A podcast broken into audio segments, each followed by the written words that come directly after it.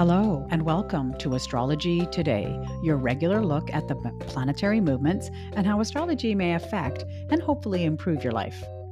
Hi there, I'm Norma Lachance. I'm your host. I'm a life coach, a mathematician, and an inspired astrologer. And you've joined me for a look at the weekend perspective for Friday, April 22nd, 2022.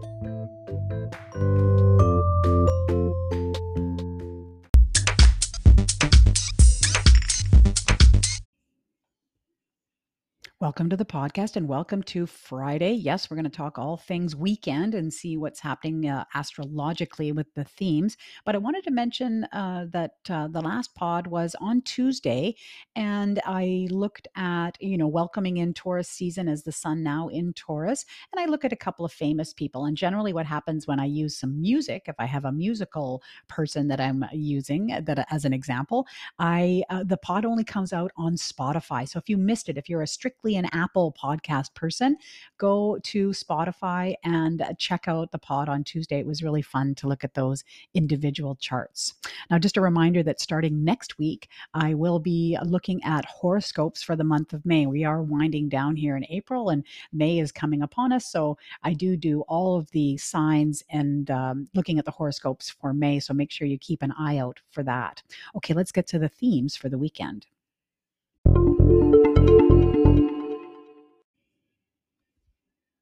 All right, but let's start off looking at the moon currently in Capricorn. It's going to be there until tomorrow.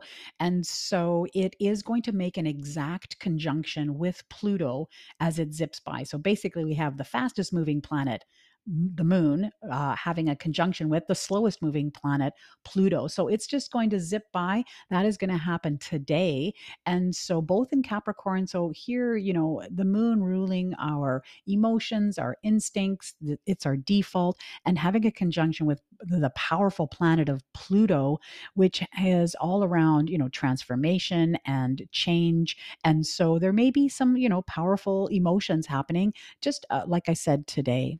By tomorrow, then, of course, it'll be moving into, excuse me, Aquarius, and it'll be there until early on Monday. And so it's certainly, you know, it'll be interesting to see if you notice the shift, especially those of you with a strong moon in your natal chart, a little bit of a lifting. You know, we move from a, ver- a cardinal earth sign of Capricorn into Aquarius, which is an air sign.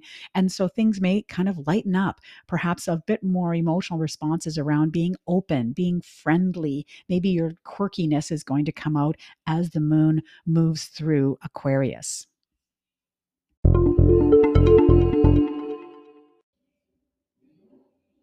Well, the headline story definitely is a bunch of mini grand trines that start today, and that is going to carry on until May 4th. So that's 12 days. That's a quite a big chunk of time.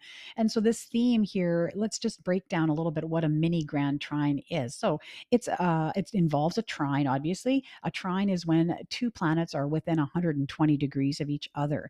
And so these, you know, trines are quote unquote an easy aspect. All that means is that they blend well together they support each other in um, exacting their influence or their archetypes. And so the two planets here that are creating this trine are Mercury, the planet of communication, messages, thoughts, ideas, your mind, and Pluto. And as I said earlier, Pluto is this planet of of transformation of change. It's very much this this sense of the phoenix you know growing out of perhaps there's you know death or letting go and then this new rebirth coming through. So this definite idea of transformation. So you know based on you know the foundation really of these mini grand trines is this trine between mercury and pluto.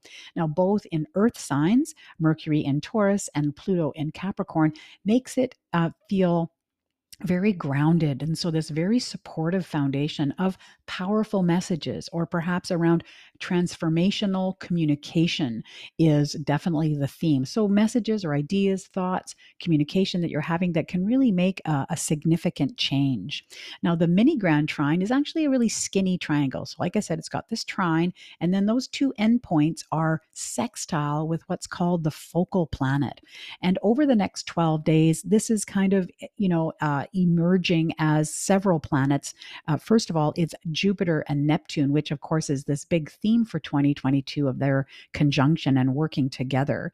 And then near the end of this period, uh, Venus comes into play as Venus moves into a stellium, really, with these other two planets, all in Pisces. So all having this flavor of your intuition, you know, thing doing things for the greater good, the collective. And so how uh, mini grand trine works is it can be very productive. The sextile aspect is a very productive aspect, meaning you can get some tangible results out of it.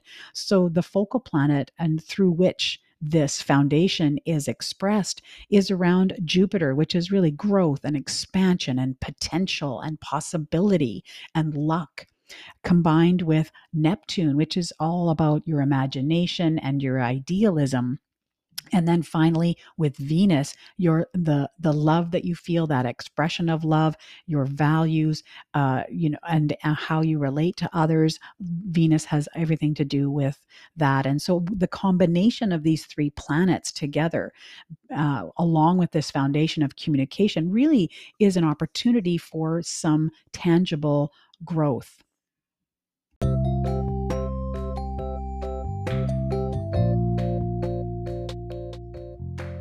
That's it. That's all for the podcast today. I certainly hope you get something out of it. It's always lots of fun to hop up on my astrological soapbox, as I like to say, and give you my perspective. I'll be back on Tuesday with more on the uh, highlights for the week, astrologically speaking, of course. If you have any questions or comments about the podcast, I would love to hear from you. The best way to reach me is my email. That's astrologydiva, that's D-V-A, at gmail.com. I hope you have a fantastic day, and I look forward to speaking to you again very soon.